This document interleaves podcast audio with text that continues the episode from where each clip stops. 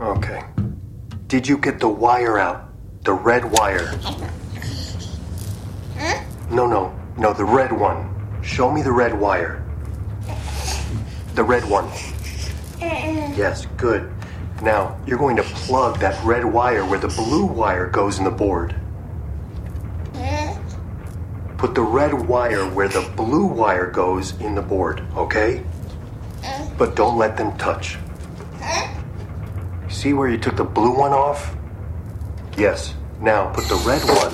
No, don't don't put the blue one back. Put the red one where the blue one was and put the blue one where the red one was.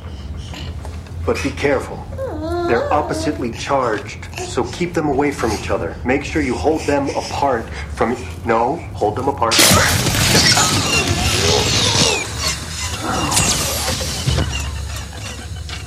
Are you okay?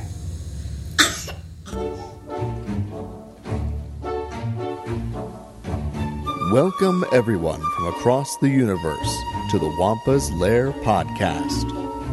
Star Wars is for everyone, so pull up a chair, get comfortable, and join the conversation with your hosts, Carl LeClaire and Jason Hunt, here in the Wampa's Lair.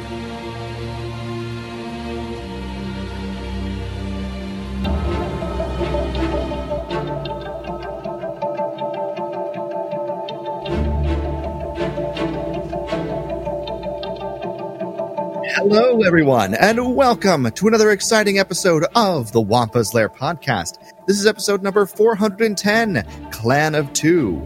I'm, as always, one of your hosts, Jason Hunt, and with me, the Din Djarin to my Grogu, we've got Carl LeClaire.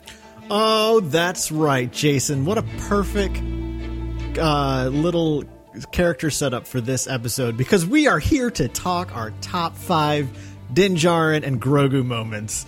Seasons two, one and two are out.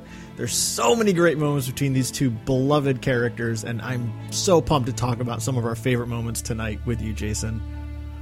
I'm super excited. This is going to be so much fun. Um, I, I had a lot of fun trying to pick my top moments uh, for these two because there's so many good ones. There really are. Um, and as I was like compiling my list, I'm like, wait, I forgot that one. Oh, I forgot that one. I forgot that one. So I'm always in that boat whenever we do top fives, Jason's, where I'm like, I'm really, really hoping Jason has this one on his list because it's not on mine, but I really want to talk about it. Yep.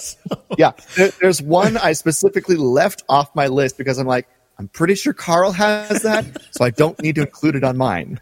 So See, this is this is again what I love about doing this with you is because you you I'm so much easier to read than you. Not that you're not that you're like very difficult, but I'm just so easy that it's like you're probably right whatever that moment might be. I'm sure it'll be on my list. I'm whenever I come to there are particular things when we do these top fives where I'm like I don't know where the heck Jason's going to go with this, and I'm just so excited to hear where you go. So so we will see. Um, man, I, I'm yeah, I'm just we will see. we will. Well, cried. The Senate will never. It's too late now. Sorry. Do you think she suspects an attack? I don't know, but we must move quickly to disrupt all communications down there. yes, we're getting ready to talk Grogu and Din Djarin, and here we are being Neimoidians. Yeah, well, you know, I'm sure the inspiration of Din and Grogu were definitely Rune Haako and Nute Gunray. So, I mean, absolutely. You, the resemblance is uncanny, Carl. oh my goodness. Well, before we hop into all of our our Grogu and Din moments, uh, we had a poll uh, last week where we did our season two recap of of Mandalorian, and we asked all of you what your favorite episode was. And Jason, we got a ton of responses. What did folks have to say about this one? We did. We got a lot. Um, so thank you everyone for weighing in. Uh, I did not um, take responses that said all of it because I, we wanted specific episodes for this poll. Uh, but I understand that it's hard to pick a favorite with this season. I literally kind of, I, I literally just made my pick, and I've had a week to think about this. So, uh, you know, congrats on everyone who was able to pick um, a lot quicker than I did. But um, in sixth place with I, I I got all of the episodes on my list here. Um, not all of them got votes though, and so in sixth place with no votes we have the passenger and the siege, so chapter ten and chapter twelve. Um, in fifth place with four votes, we've got chapter thirteen, the Jedi. Uh, in fourth place with five votes, we've got chapter nine, the Marshal. Uh, in oh, and um, chapter fifteen, the Believer, that tied with the Marshal. In third place, uh, with eight votes, we have chapter fourteen, the Tragedy, uh, and that's where your vote went, Carl. Damn right. uh, this episode for me is just below chapter two. Is my favorite Mandalorian episode. So, Very awesome. um, Yeah, I, I, I love the it has great action. I, I- love these kind of just really small contained stories. And granted, we get a lot of those in Mandalorian. Um, chapter two is in the same vein. It's just like a nice, small, tidy, contained story. Um, but Yeah. this one just it has some of my favorite action sequences, great music, um, and then the emotional implications of losing Grogu is just so beautiful to me. And I go back to the fact that I've watched this episode the most of any episode, probably except chapter two. So Fair enough. yeah. And then uh, in second place with nine votes, we have Chapter 11, The Heiress. Uh, that one got a lot of votes, but uh, probably to no one's surprise, Chapter 16, The Rescue, was number one with 14 votes, um, including mine, uh, but probably not for the reason everyone else. well, yes, I love Luke's showing Luke showing up. That is one of my favorite moments in Star Wars. The reason why this is my favorite episode of the season is because of Din and the child and everything else that they everything that they have to go through to get reunited only to say goodbye once again. Um, and uh, I'm sure we'll talk a little bit more about all that later in the topic. But uh, that gives us our poll results. Uh, we- we've got a really fun matchup for you at the end of this episode, so stay tuned for that, as well as some fun other giveaways and other things that uh, Carl's been cooking up over there. So, um, Yeah, yeah. Um, definitely stick around for the end of the episode. We have a, another giveaway coming your way. Uh, uh, that I'm going to announce at the end of the show, uh, and we also have a new initiative. We're going to give a we're going to try something with the new High Republic novel. So, um, if you want to hear about what we're doing with that, stick around till after our top five, and, and you'll get the details on that. Um, Jason, Yeah, really, just, go ahead. just because Christmas is over doesn't mean Carl is done giving all of you uh, wonderful Larians more more gifts from from us to you. So, Carl Claus is a year round thing. Uh, Santa Claus is, is is certainly who I wish I could be. Um, so I just I can't stop. Um, but Jason, before we dive into our top five, uh, I want to share a quick story, if you don't mind. And I didn't tell you I- about this beforehand because I wanted to s- hopefully surprise you. It's a very short story, but Okay. Um, I love. I gotta say, uh, and and I don't know how you feel about this. Sometimes I get a little, uh, I just sometimes get like, okay, I'm a little over Star Wars right now. Um, not like I don't like it, or sometimes you just get a little bit burned out with it, right? Um, Yes. I think that's true of anything in life. Just need a break. Yes. Um, and I was kind of getting to that place again. Sometimes, whenever we get just like an influx of news, it sometimes exhausts me personally. So I'm like, oh, I need a break. But something happened this weekend on Sunday that just kind of relit the fire again. Um, and to be fair, the the new Charles Soule High Republic novel, Light of the Jedi, is certainly helping a lot because I'm telling y'all, this book is so good. And I know Jason's almost done with the audiobook. Uh-huh. Um, I've, and I've got four chapters left on the audiobook. It's only an hour and a half out of a 13 hour audiobook that I have left over to, to finish it. And I will probably finish it tonight. Um, it. Maybe tomorrow, depending on how things go. I got to say, this is quickly climbing the charts of my favorite new canon book. Uh, it's so good. Uh, but we're gonna we'll share a little bit more about that at the end of the episode. But that being said, on Sunday, um, my my partner was over. She helped me undecorate my apartment for Christmas, which is always my least favorite thing to do. As we were undecorating, I was playing John Williams' "Christmas and the Christmas at the Pops" record because John Williams used to conduct Christmas uh, concerts here in Boston for years. So we're listening to that music as we're undecorating. And undecorating is my least favorite time of the year. But then I sat down to put on some of the the playoff games because I really enjoy the NFL. Um, and during the commercials, I was like, oh, I wonder what else is on TV. TBS was doing a Star Wars marathon. Jason, I haven't watched Star Wars on TV and I can't tell you how long. I got into it right towards the end of Empire Strikes Back. I turned off football, finished Empire, and watched all of Return of the Jedi. um, and it just like recaught the magic because it was it was like this beautiful inverse. And I've told this story before on the show, but when I was a kid, obviously I didn't have any of the home copies of Star Wars. You know, the VHSs I still didn't own when I first got into Star Wars. So my only way to consume Star Wars was watching on the Sci-Fi Channel. They used to do marathons around Christmas time. And I just thought it was so just ironic that as Christmas season was ending this year and I was undecorating, I was watching Star Wars on TV and it just I just felt so joyful about Star Wars again. And I just wanted to share that. You know, it was so like having to sit through commercial breaks. Um, it was also the full screen version. I mean, I always watch widescreen, so it was interesting to see the different aspect ratio. Um, I loved it. It just I was just sitting on my couch smiling the whole time, and it's like um, I've seen these movies a bazillion times, but there was just something so beautiful about seeing it on TV again. Um, so I just wanted to I just wanted to share that story. No, that's awesome. Um, I wish I had known. Gosh, gosh.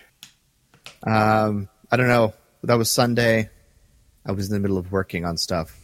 but man, if I'd known that TBS, I might have I might have abandoned my work. Anyway. yeah. um, gosh. My partner was like, "Haven't you, you know, seen these a million times? Don't you have them?" I was like, "I haven't seen them on TV in so long. I just couldn't, couldn't, could not stop watching." Uh, it is. It really is sort of a. It's a different experience. Um, yeah. And and most people outside of the fandom wouldn't understand, but here we are. Yes, so. yes, indeed. Um, well, my my dear Grogu, shall we begin? Eh? He's the most adorable yes. character in Star Wars. Um, uh, yeah. So we're gonna, as I kind of mentioned last week, this uh, this coming October will be 10 years of doing the Wampa's Lair. So, kind of is just a, a, a year long celebration of a decade of podcasting. Every month, we promise to give you a top five episode because those are just our favorite things to do. Yeah. Um, so every single month, get get on board for a top five of some sort of category because uh, that's just our favorite thing to do here in in, in the lair. So uh, that being said, we're going to kind of go back to our old model of doing top fives by mentioning our honorable mentions first, rather than saving them for later. Um, mm-hmm. I have a couple, so I'm going to kick it off, Jason. You um, do that. My first honorable mention is, in fact, the first meeting of Grogu and Din from the end of chapter one. Um, this is just a great moment. He is there simply doing his job as a bounty hunter and he's looking for a 50 year old, and this is who he finds. he slays IG 11 because I just feel like immediately there's something that connects him to this child. He can't let it just be shot in cold blood. And there's just this impulse to protect it. Um, and of course, that beautiful shot of them touching fingers is is obviously meant to be reminiscent of the famous painting, "The Creation of Adam," where God and Adam are touching fingers. It's this idea that God springs life out of lifelessness. And I feel like this moment is quite beautifully capturing that. Neither one of these characters' lives will be the same after this encounter. Din is about to go through a pr- dramatic transformation over the next s- several months to year, however long their time is together, we don't know. As is Grogu. Um, mm-hmm. So I just like I couldn't not mention that. I couldn't not mention it either, so I'm going to reserve comment. Great. um, so, where does your first honorable mention lie? My honorable mention is uh, from chapter nine, The Marshal, and it's just a small little moment. Um, and I love this moment not only because of the music, uh, which is probably the most popular music that came out of uh, that episode, the traveling music, um, and Tatooine traveling music. But uh, I love this moment because of just the excited, giddy face of the child of, of Grogu as Mandalorian is zipping across the sands of Tatooine, his ears flapping in the wind, grinning as he leans over the bag that he's sitting in and just watching the desert roll by. I love this moment. It's so adorable. Um, and I, I just, I love it. It's, it's the two of them, you know, traveling along and Grogu just loves, loves being there. So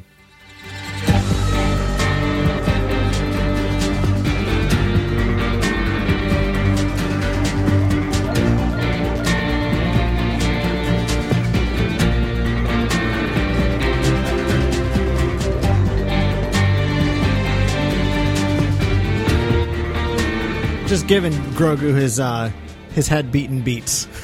ah, yes, please.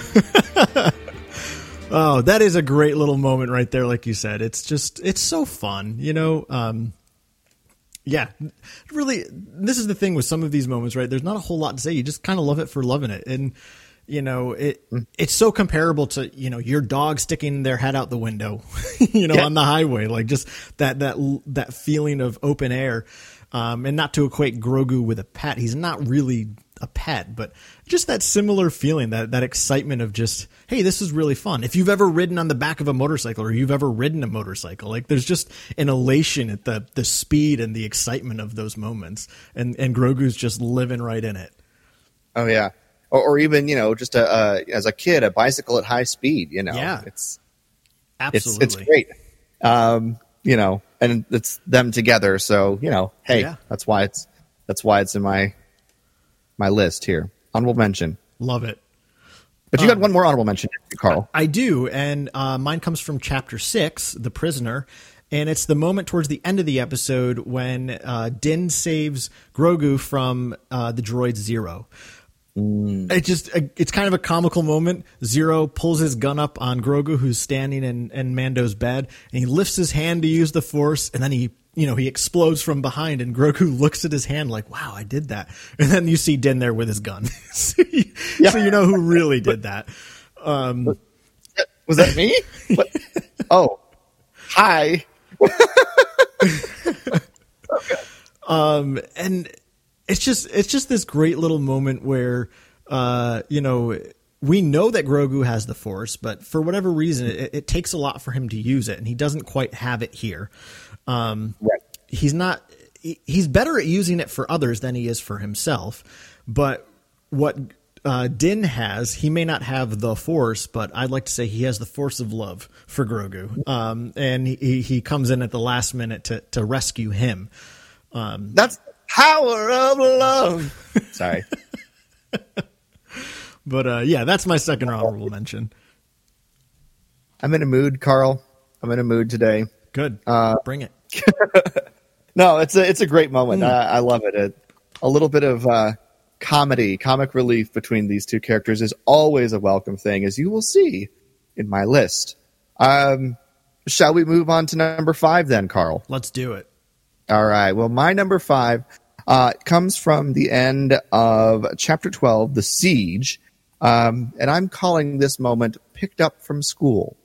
Um, because this is when, you know, the, the transport uh, carrying Cara Dune, uh, Greef Karga, and Mythrol um, is bursting out of the canyons, heading towards the city on Navarro, with being chased by Tie fighters, and of course, uh, Din comes in to save the day in the Razor Crest, the newly repaired uh, Razor Crest. Uh, and then there's the whole sequence that unfolds as he flies through the air, blasting TIE fighters with uh, little Grogu eating his cookies strapped in the back seat, uh, just enjoying the, the crap out of himself as he spins and turns in the sky and just, you know, raising his hands in the air and squealing in the light and all this stuff. Um, and then, of course, uh, a little bit, a little bit of onboard maintenance once it's all over, and he, uh, you know, pukes teal cookie all over his front there. Um, I I just love it. It's a, it's just a fun little moment as you know it, it's a exciting it's a it's thrilling it's dangerous but like it's it's so much fun for Grogu like it's a roller coaster for him. And and he thinks it's the greatest thing in the world. Um just flying through the air with with Din saving the day. So uh, I love I love this moment so much. It's it's a it's a really good one. Um and you know, he's just eating that sleeve of what I always thought when I first watched the episode. I was like, oh, these look a lot like you know the Girl Scout cookies Thin Mints. Um, but then of course everybody's like, oh, these are like macaroons. But apparently I'd never had a macaroon before because I didn't know what that was. But but you yeah. know, it's like he's eating through a sleeve of it. It's you know, I think a Thin Mint. The serving size on the box is like two cookies. It's like no, no, no. The serving size is two sleeves.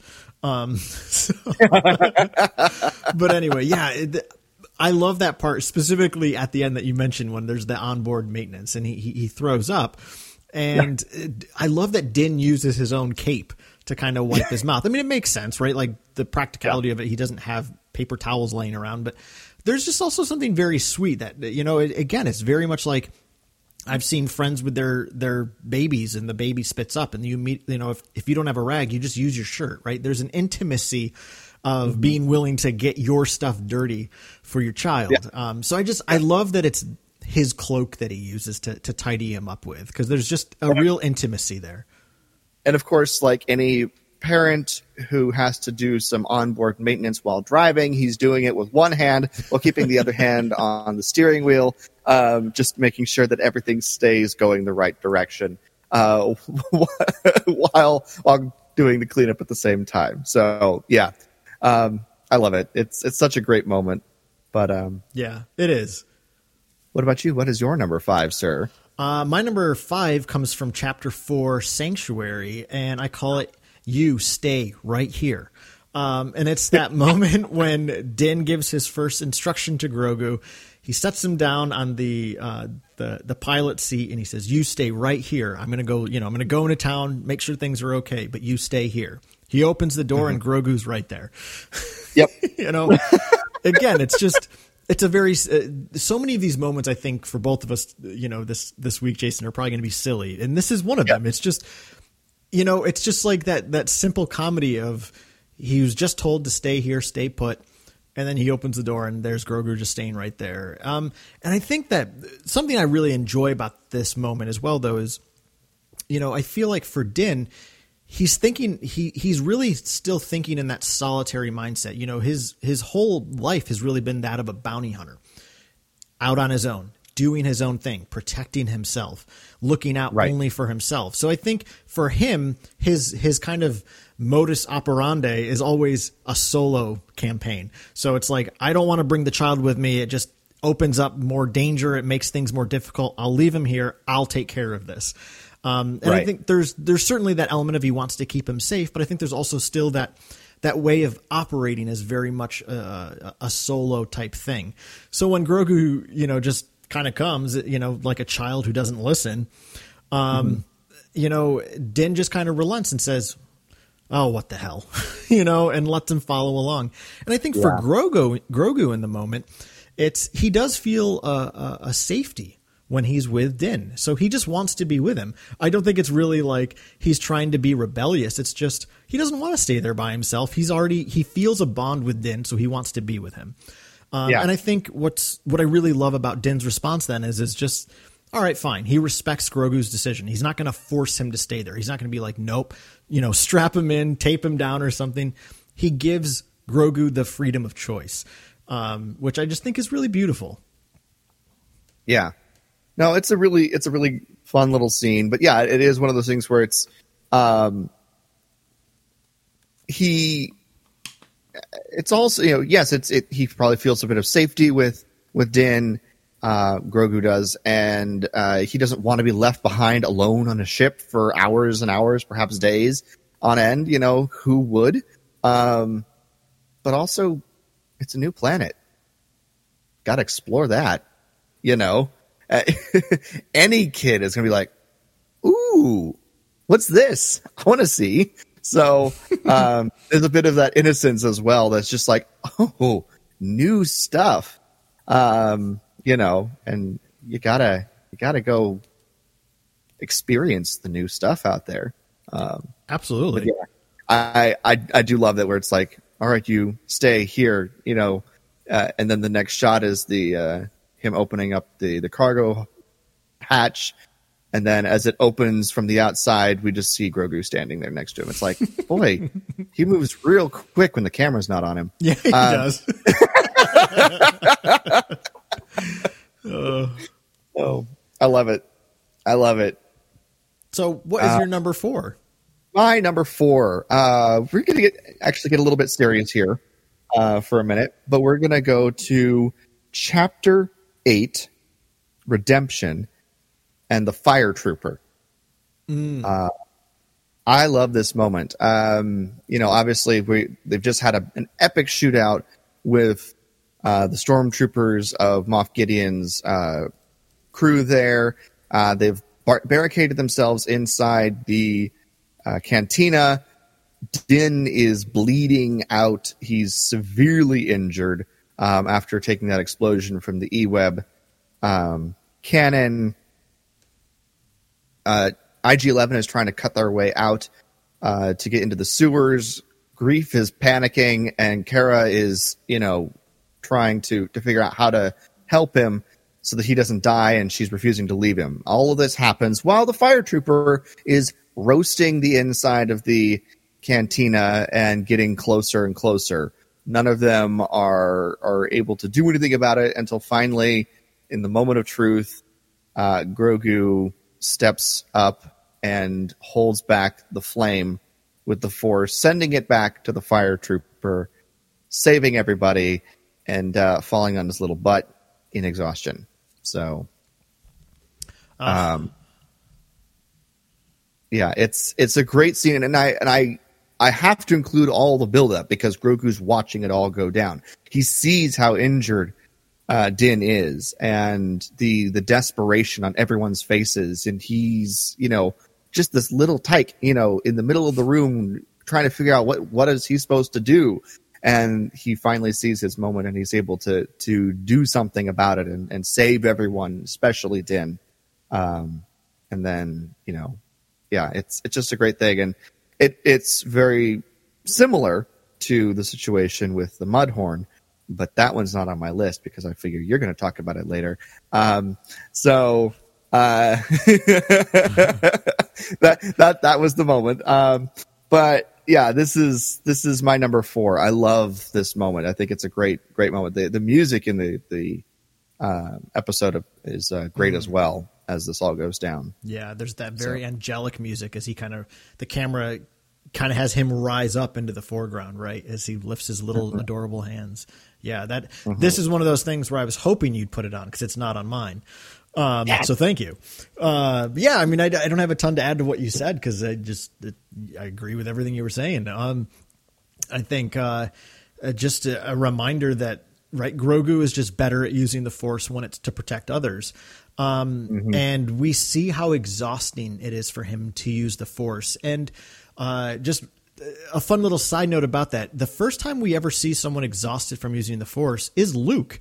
He gets a you know there's there's a real physical strain for him to call the lightsaber to his hand in Empire Strikes Back in the Wampa's Lair. Um, and when he's trying to lift the X-wing, like he passes, like he just falls to the ground, like I can't.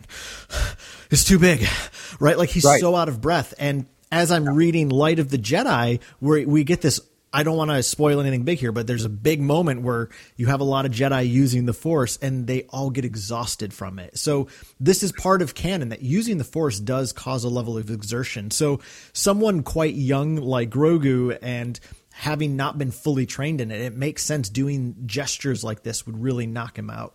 Um, but I, I, I love that, you know, these are the moments when he really rises up and shines because uh, the, the, the people that have been protecting him, that have cared about him, and that he then cares for as well, of course he's going to use the force to to push back that hellfire. So Yes. Yeah. And it really is kind of hellfire if you listen to the music too, because every time it cuts back to the flame trooper, we get the that, you know, stabbing, you know, doom sort of uh, approaching uh, music. You know, the dun dun dun. You know, that's been playing a lot during uh, Moff Gideon's appearances in that episode too. I think it's yeah.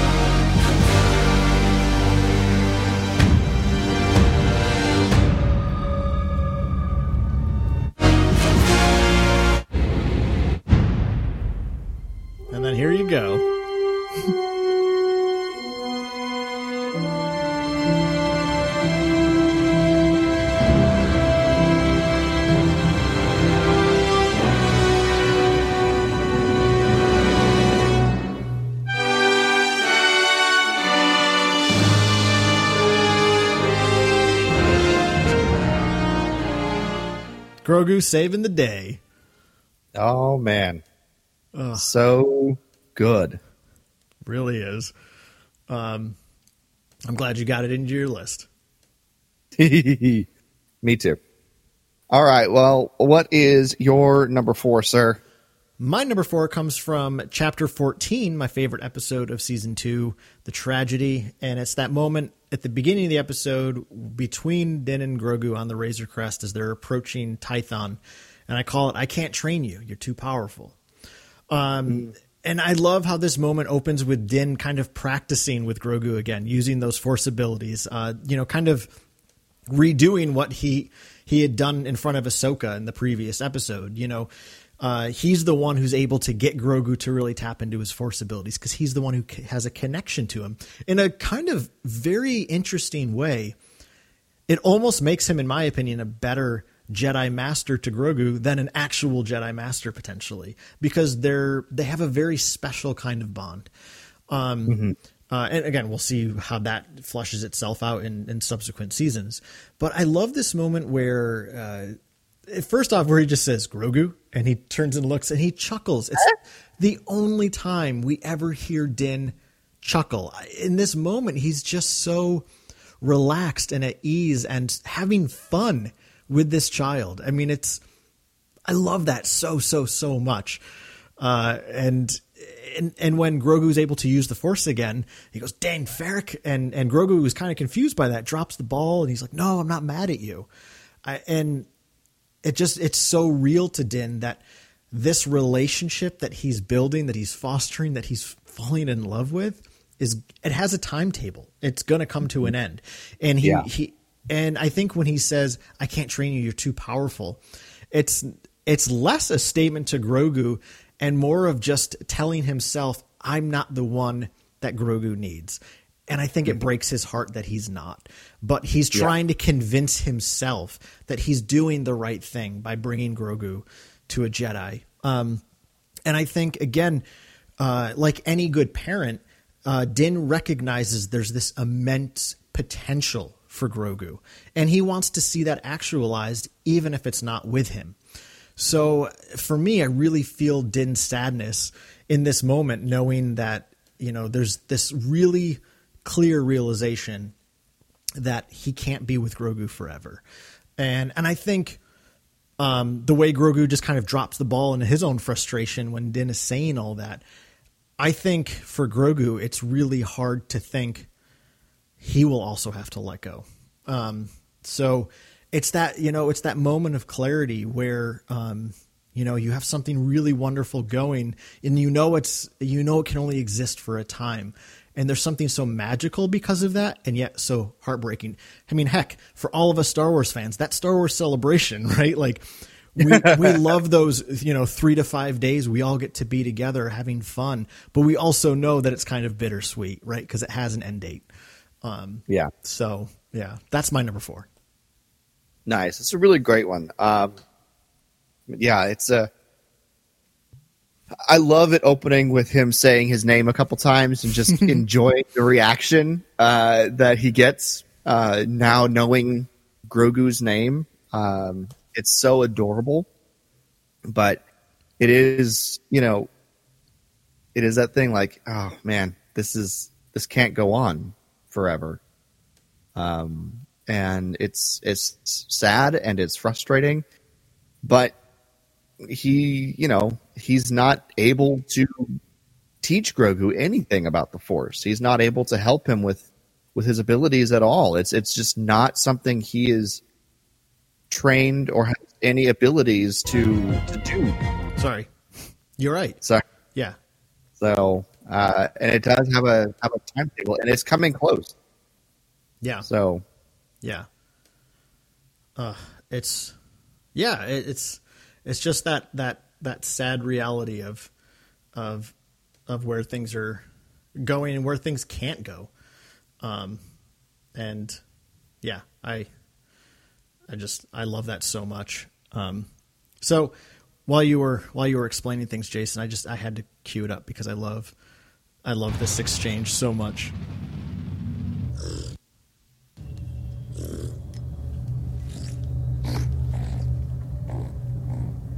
Grogu.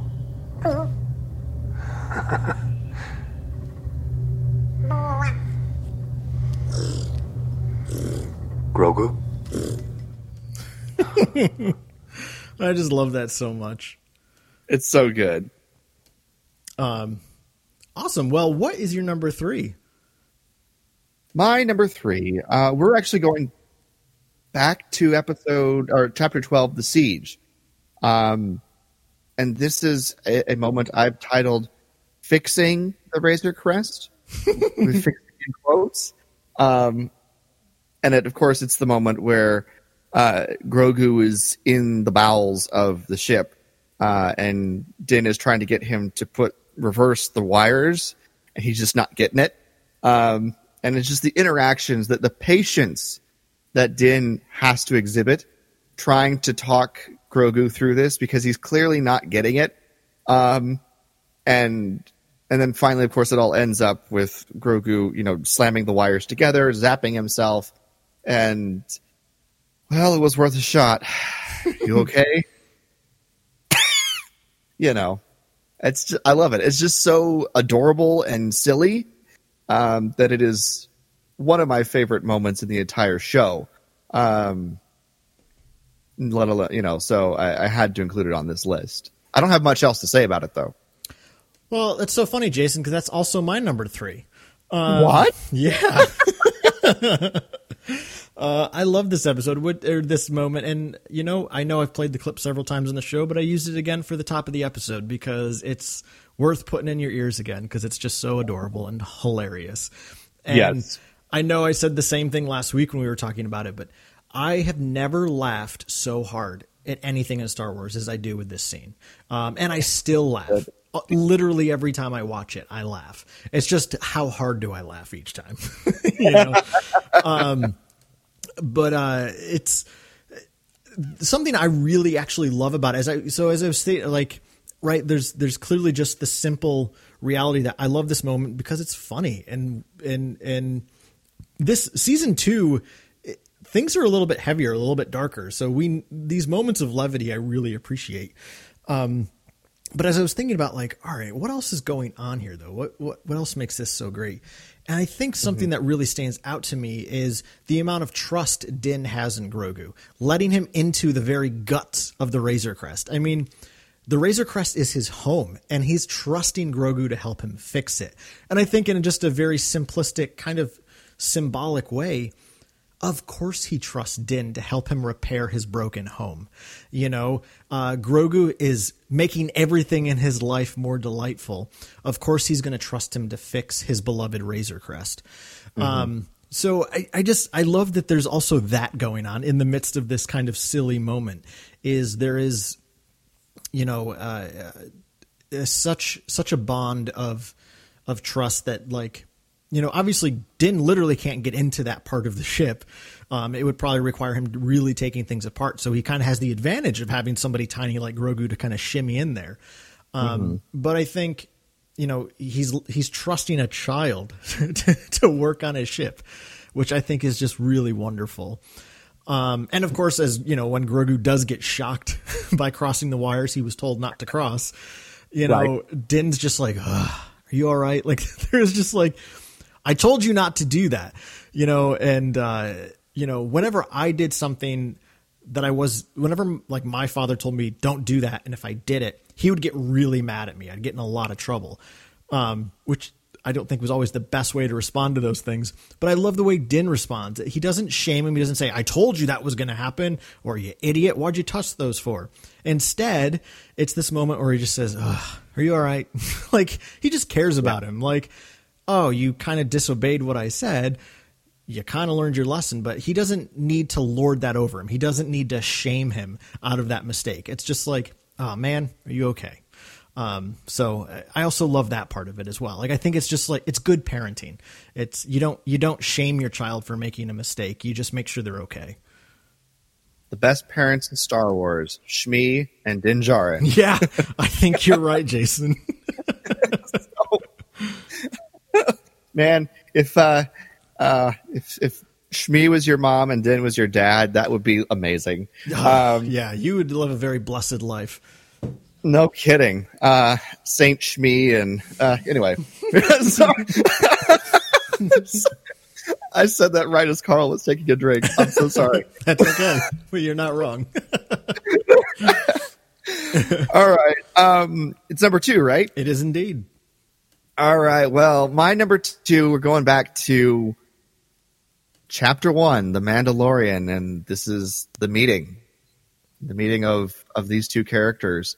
I absolutely love, love, love this scene. And there's not a lot that I have to say about it other than it's just a, a magical moment as the Mandalorian fully realizes what he's been sent to to catch or kill, uh, and the situation that he's put in with IG Eleven, uh, just going to you know fulfill the contract by killing the asset um, child, and it is a child, even though it's 50 years old, and that unsettles the Mandalorian so much, and something wells up within him that he has to defend and protect this little guy, and so he does, and it's just this fantastic little little moment, and the the shot. That last shot of the episode as he's reaching into the bassinet and the little hand starts to reach up towards his finger is still probably one of my favorite shots in the entire series. So there's no way this wasn't going to make it high in my list. So yeah, it's it's just so good. I mean, it's and I think it's like it's also the defining moment in the show because yeah. uh, I can I can only speak for myself, but going into it, I had very while not specific, but definitely certain expectations of what the show is going to be. I had these ideas of like, okay, it's going to be a bounty hunter show, probably a bounty hunter show about probably some like anti-hero um, type of a deal, and then you get this moment.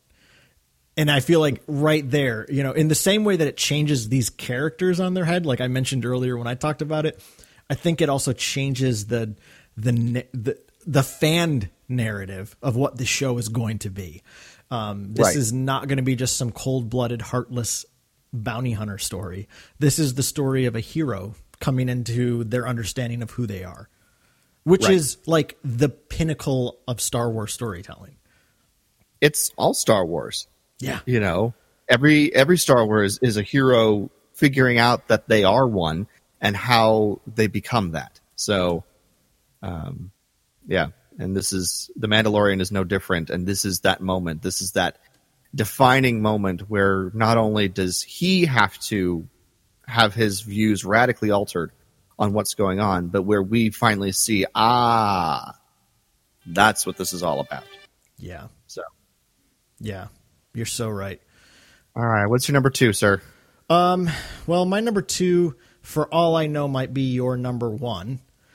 Um, but it is the moment of goodbye between it is yes between Din and sweet beautiful Grogu. You go on. That's who you belong with. He's one of your kind. I'll see you again. I promise.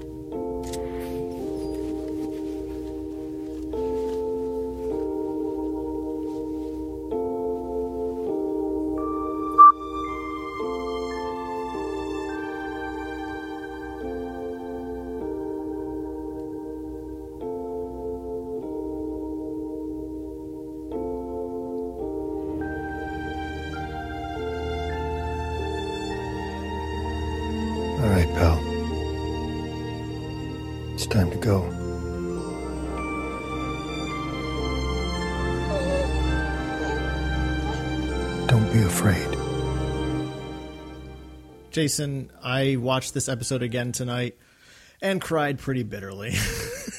it's just I'm fighting back tears just uh, listening to it right now. Yeah, it's I mean, it's as much as I love the moment of Anakin saying goodbye to Shmi, this to me is that moment on steroids. I mean, it's just and and again, it's it, I think it's mainly because we've spent, you know, over, you know, 15 episodes watching these two form their bond whereas we saw Anakin and Shmi together for, you know, maybe 25 minutes of screen time.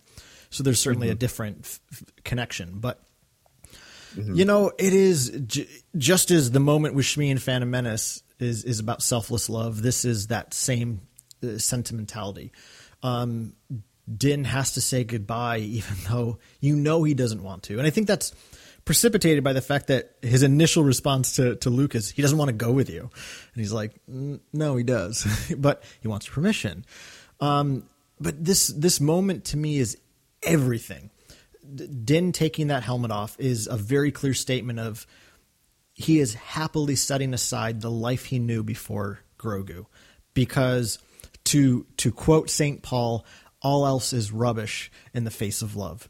Um, and you know, I think for Din, that is that is a truth he has lived into. Is his his time and his experiences with Grogu have changed who he is as a man, as he as he is as a person, and everything that came before him is just does it it doesn't have the weight that it used to because of how Grogu has changed his heart.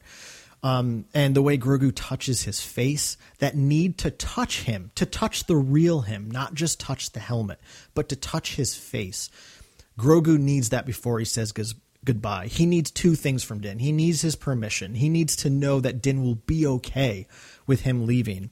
And he needs to see his face. He needs to let me look on you with my own eyes. To quote, you know, to quote a very famous Star Wars moment. Um, so you know, this is clearly a moment of of great love between these two characters. Yeah.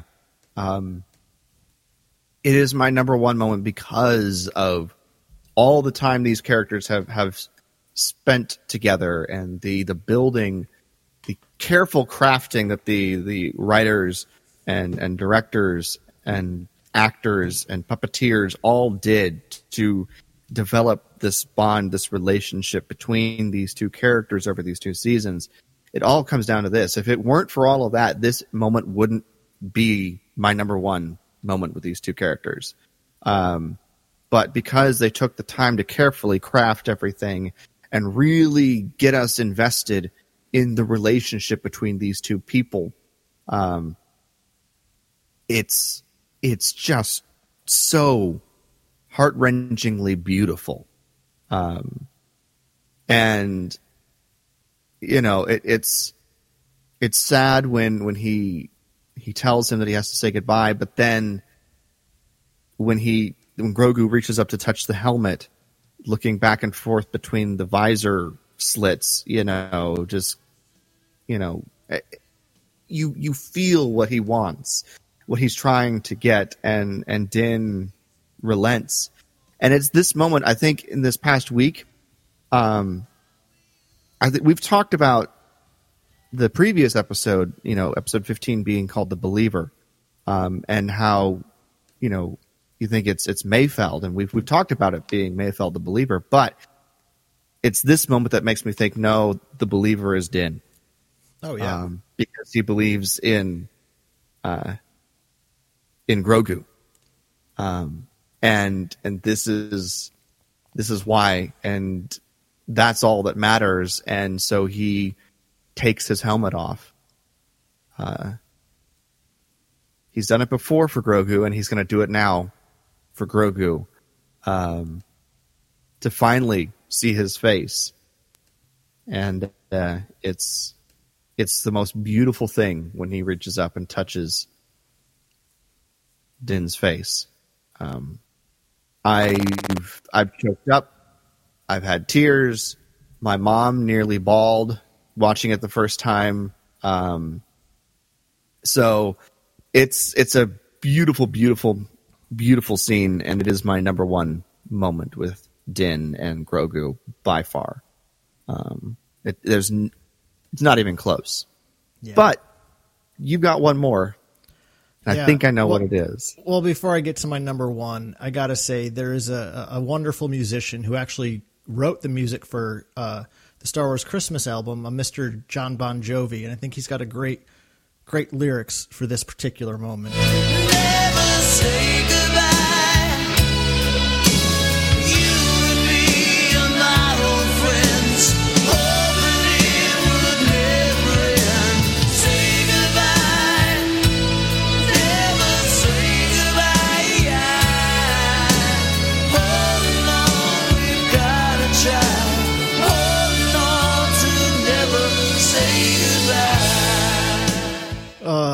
Thanks, Jon Bon Jovi. That needs to be a tribute video on YouTube right now. Well, the Right lyrics the lyrics are now. oddly sexual, so they don't quite work because it's about a romance. But I feel like the, the the refrain works perfectly. So- Yes. oh my gosh, uh, I love a good ballad, so they're, they're my favorite. Yeah. But Jason, you are indeed correct about guessing my number one. It is in fact the the moment when uh, Grogu saves Din from the Mudhorn. Um, it is the very signet that designates them as a clan of two. Um, it is the first time we well i say this like the show had been going on for so long i mean we're only the second episode in we already see the force but again kind of going back to your you know when you were talking about you know the, the their their first encounter that moment really changing our understanding of what the show could be. And then, you know, when we see Grogu and we're like, oh my gosh, it's a baby Yoda. Um, does he inevitably have the Force? He probably does, right? And you know, we find that out not not too long into the show that he in fact does. Right. But you know, as we've been talking about, it's he uses that that force for the first time uh, because Din is in danger. And in my head canon, Jason, and of course I don't know if this is true, but I feel like this is quite possibly the first time Grogu has used the Force in a very long time.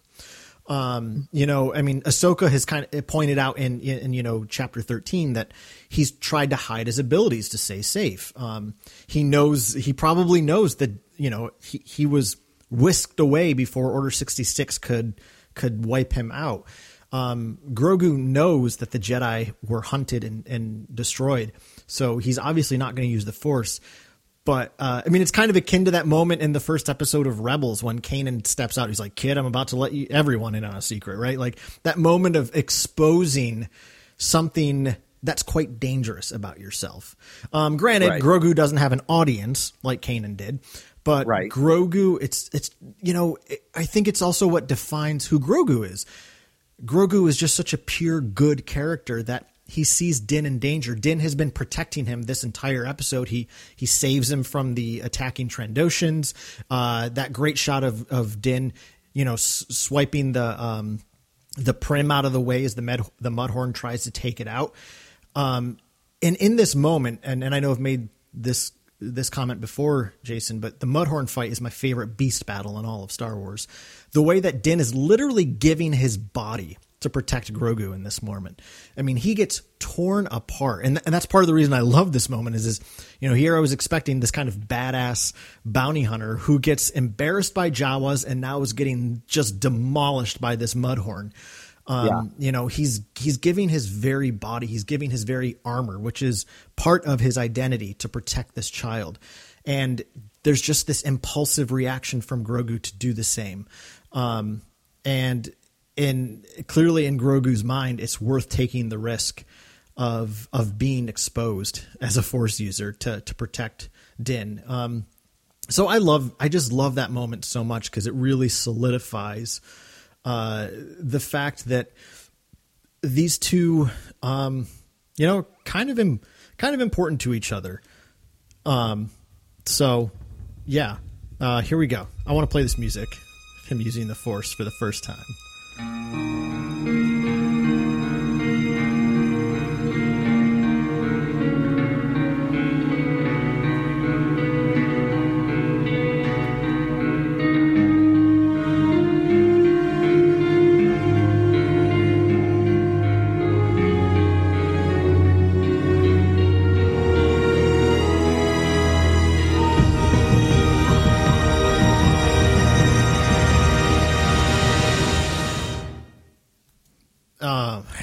it's just such a great epic moment that really establishes that these are each other's protectors in a lot of ways. So, Yeah. um, yeah, you know, as much as I love the goodbye, and it is, I mean, I mean, I cry bitterly hard every time I watch that goodbye scene.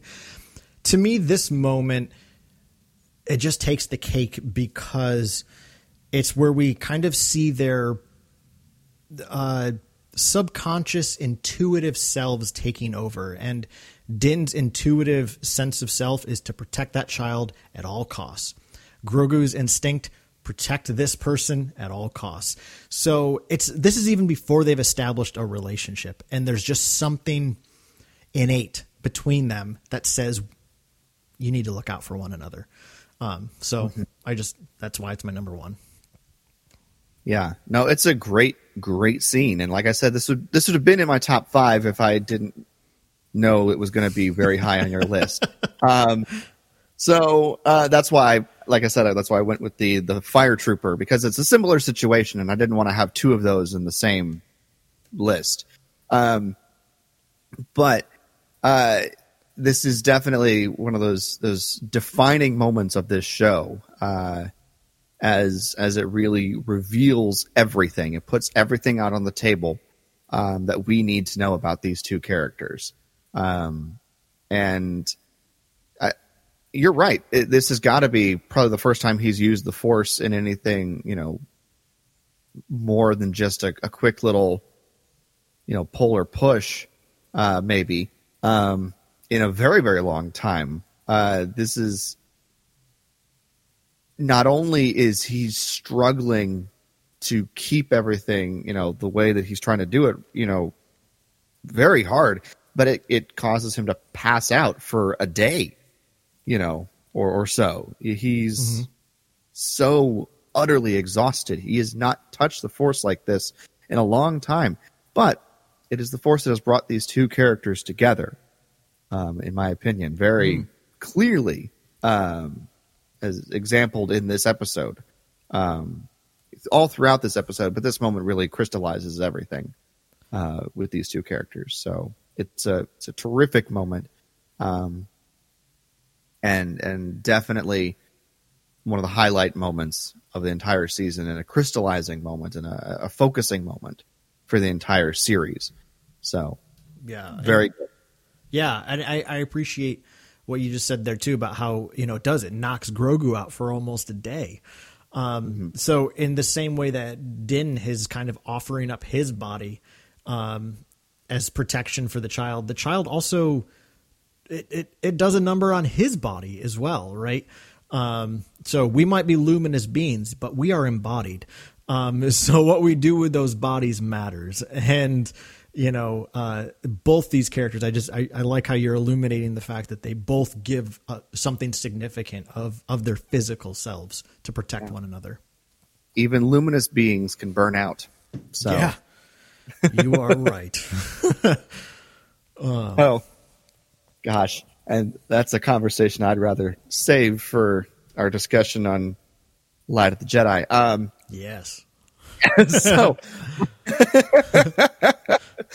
but oh man, that's such a fun episode, Carl. Yes, it really, it really was, and I knew it would be. Top Yeah. fives are always a blast, and um, as soon as season two ended, I, I mean, I know pretty early on we talked about like we should do a top five Grogu and Din episode, so we were just like, Oh, yeah. why, why wait? Let's just do it. Do it. So, uh, interestingly enough, we are we are not going to use that as a poll this time because we have a really epic matchup that we're going to share with you here in a minute. Um, But as always, you know, when we share the episode, please feel free to share your favorite Din and Grogu moments. Like, you know, comment on the social media, send us an email about them. You know, we would love to see what what other folks are appreciating, especially if they're moments we didn't even mention because there's still so many more. So maybe you have Yeah. a favorite moment we didn't even mention. Um, so we'd love to hear hear about that. Um, but Jason, as we said at the top of the show, uh, we are we are doing another giveaway. Yeah. So uh, um, a while back, um, you know, my buddy and yours, Greg, uh, my buddy Greg, uh, Ion Cannon on social media, uh, gave me a couple of old. Uh, E Y E on Cannon. Yes. For anyone trying to find him. Right. So- Right. Um, so uh, Greg gave me some some Funko Pops that he didn't he didn't want, um, and he's like, "Here, just give them away on your show." And I meant that was like a year, well, probably over a year ago. And I was cleaning out some stuff from my Star Wars room the other day, and I was like, "Oh my gosh, I forgot I had these." So our first giveaway comes to you all courtesy of my buddy Greg, um, and it is a Funko Pop of Boba Fett taking off. It's it's him flying on his jetpack. It's a really great looking uh, Funko, and of course, I will share pictures of that on our social media. So all you have to do to be entered to win, um, kind of like we've done in the past, uh, uh, you have three options. Option number one is uh, when you see that tweet come out later this week, all you have to do is like it um, and retweet it and follow us if you don't already follow us. Um, Instagram, all you have to do is like the picture and then share it to your story. And if you don't use social media, because I know there's some of you who listen who just don't have social media accounts, uh, you could also just write us a review in the iTunes store. Um, so just head over to the iTunes store and write a quick review. And any you can do all of those things. You can do one of those things, and you will be entered to win. And we will announce the winner in two weeks um, when we are back on the main show. Um, to discuss Light of the Jedi. Next week, uh, I will be having a very special guest on the show to do a new episode of Star Wars Lessons, which um, that kind of uh, took a Went on hiatus a for the bit holidays. A little bit of hiatus for the holidays, and also some scheduling problems. Um, but uh, I have a really exciting guest scheduled for next week, and I'm really excited to to have them on. Um, so you have two weeks to enter this giveaway, and then, like I said, in two weeks, Jason and I will be on to have a in-depth conversation about the new High Republic book, Light of the Jedi. Which, like we said, kind of at the beginning of the show, this book, Jason, is just blowing my mind. It is. It, I got to say, first and foremost, the thing I think I appreciate most about it is that it's something completely devoid of all other Star Wars content right now. Like, because it being 200 years before Phantom Menace just makes anything game. It, I feel like it's it's it's getting all of the positives of both the the anthology or excuse me the uh, standalone movies had Rogue One and Solo. I still feel are the strongest Disney Star Wars movies to me um, because they just don't have the weight of having to be Skywalker saga stories. Um, Right. And I think High Republic is already off to a great start. Charles Soule is an unbelievably good author. Uh, who the Jedi are, how they are acting and behaving, what the Republic is at this time. It's just so exciting. And the book reads so cinematically. I literally, Jason, will finish it because the chapters are pretty short, so it makes it read faster, in my opinion. Um, and I'll usually finish a chapter, close the book for like anywhere between five to 10 minutes and just think about visualizing what I just read. And it's so fun. Um, so I can't wait to talk about this more. What's it been like listening to the audiobook? Because obviously I'm reading it, but you're listening. Right. It's been a fantastic listen. Um, the uh, I'm just looking up the narrator. Yeah, Mark Thompson is narrating it, and he's probably the best of all the Star Wars narrators, in my opinion, because he really gets into uh, the characters. and All the characters are very defined and distinct. Uh, they have different ways that you know. Obviously, he's done doing different voices, but they also have different ways that they talk and different intensities and things like that. So it's it's a lot easier, especially in a book that's just full of new characters. Um, it's it really helps to differentiate who is who and what's going on and, and where we're at um, as all of these different things happen simultaneously in different places at once. Uh, so it's been really great. Um, and it does read cinematically. You're absolutely 100% right. So um, I, I'm I'm definitely looking forward to exploring the High Republic, Republic even more. Um, and I can't wait to see how this book ends. Um, Like I said, I've only got a couple chapters left, so I'm very, very excited to see how this one ends. And I'll be listening to it at least one more time before we talk about it in two weeks. Yeah. So Um, and I've I've been reading this slower than I have any other book in a long time, just because of how much I'm enjoying it. Um, and I actually, I, I thanks to my buddy Greg, he he had an advanced copy of Into the Dark, which is the upcoming YA novel from High Republic by Claudia Gray, and it was awesome. like it was so fun. Um, I can't get that on Audible until next month, Right. Because it doesn't come out on Audible until next month. So I'm a little jealous. Yeah. I don't want any details, Yeah, but I I'm give very jealous, Carl. I feel like that's another one we might have to discuss at the end of February. It's Oh, also a great story. Um, but uh, that being said, uh, something we're going to try here. This is kind of a, a pilot idea, and hopefully, um, some of you will uh, take us up on this offer.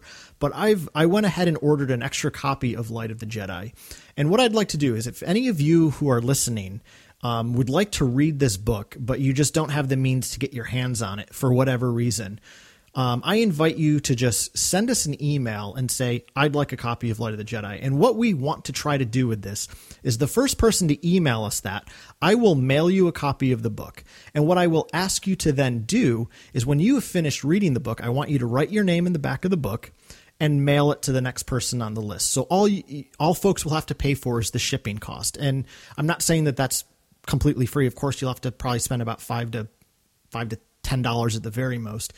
Um, but I'd really like to see if we can just pass this along. It'll be a, a Wampa's Lair copy of the book that we want to share with all of you. And obviously, people read at their own speed, so it may take you know a couple weeks or so to get it between folks. But we just want to try this, see how it works. So if you are interested in, in reading this book, um, but you feel that you may have trouble getting your hands on it, send us an email, wampaslairpodcast at gmail.com, just simply saying your name and give us your mailing address. Um, and the first person to reach out, I will send it to you, and then uh, I will basically send subsequent people the other person's mailing address. So, um, of course, if you're not comfortable giving someone your mailing address, I understand not wanting to to do this. Um, and I'm sure some of you might be like, I don't want to wait till who knows how long this takes to get my hands on it. But if you'd like to participate in this, all you got to do is send us an email with your mailing address, and we'll make sure that it gets to you at some point. Yep, first come first serve on the list though. So um, that's that's how we'll do the the list in order. So um, so just keep that in mind, and we'll let you know kind of where you are on the list too um, when when you get put on there. But um, yeah, I'm really curious to see how this turns out and if and if it's a success or not. You know, because like I said, it's something brand new. We've never done something like this before, but we're gonna try we're gonna try it out and see what happens. Um, I'm very curious to see see how this works. Yeah. Yeah. So, and it's going to be a pilot idea for something else we have kind of brewing in the pot for um, probably later this spring, early summer. Um, so, yeah. And so, it's not it, it's not chicken in the pot. Um, No, it's it- something else. so um, so yeah so if you know if you want to uh, um, participate in the giveaway you've got the instructions just keep an eye on our social media um, and uh, obviously if you have any questions send us an email about any of this stuff. And, and like i said if you want to get your hands on a copy of light of the jedi just send us an email with your mailing address and we'll make sure that you eventually get the copy we'll be sending around. Um, and again the idea is like i said is i, I just it, it'd be fun to have folks write their names in the back too. Just uh, eventually i'll ask somebody to mail it back to me. It'll just be neat to see how many folks had their hands on this which i think would be uh, really cool. Disinfect your hands before you mail it. Obviously there's still the pandemic but it doesn't stay on surfaces for very long, so you should be okay by the time it gets to somebody else. right, right, exactly. um, but uh, yeah, so uh, I guess our last bit, Jason, is is our epic matchup for. Oh gosh, we're gonna have to sit on this one for two weeks because uh, we won't be back till then. oh man, that's that's terrible because it's one of the most epic matchups we've ever done, uh, in my opinion, at least for a while. Um, we're we're going back to pitting a couple of scenes against each other, uh, and this is probably the most incredible, uh, epic cameo appearances ever. Um, so we are pitting the Luke Skywalker showing up uh, on Gideon's light freighter uh, to get up to the bridge and find, you know, tearing through dark troopers versus Darth Vader at the end of Rogue One tearing through rebel troopers to get to the Tantive 4. Oh yeah, Yeah. yeah, this is epic. This is epic. Which scene do you prefer? Um, and I'm gonna have to think about this because there's, oh man, there's so many, there's so much to consider between these two things. I think I know what I'm going to go with, but they're both incredibly epic. Yeah. Um, and they gosh, and they I feel like they both serve a very similar purpose. Right? Mm-hmm. Yeah. Um so it really does just kind of come down to which flavor do you like more? Chocolate or cookies and cream? You know, Mm. or something of such nature. You know, I was trying to think of like two delicious things. I was going to say chocolate and vanilla, but like vanilla is so boring. But then I can hear the people in the back. I love vanilla, so who knows? right. I mean, pick two flavors you love Yeah. and insert here. Um, so, but Carl, if people want to weigh in on the matchup, if they want to keep an eye out for the giveaway, if they want to uh, email us for the book uh, trip, I don't know what we're calling it. The the book We're going to call it the hashtag Lair Share. the lair share, the book Yes. lair share, uh, or just anything that we've talked about in this episode. Where can people get involved with us, Carl? Um, well, we are, of course, on Twitter at Wampa's Lair. You can find us on Facebook, uh, facebook.com slash Wampa's podcast. You can also follow us on Instagram, the underscore Wampa's And always send us an email at wampaslairpodcast at gmail.com. Uh, and if you want to support the show on Patreon, just head over to patreon.com slash wampaslair. Yes, uh, it's all exciting, and we're we're still working on getting Patreon revamped. So keep an eye out on that. Uh, and Patreon supporters, be sure you're reviewing all of your stuff uh, because you've got access to our Discord, uh, which we're going to try and get back uh, up and running here in the new year. So, uh, anything else, Carl? Before we close down this episode. That's it for me. All right. Well, thank you everyone so much for listening to episode 410 of the Wampa's Lair podcast, Clan of Two. For Carl, I'm Jason, and we'll see you next time here in the Wampa's Lair.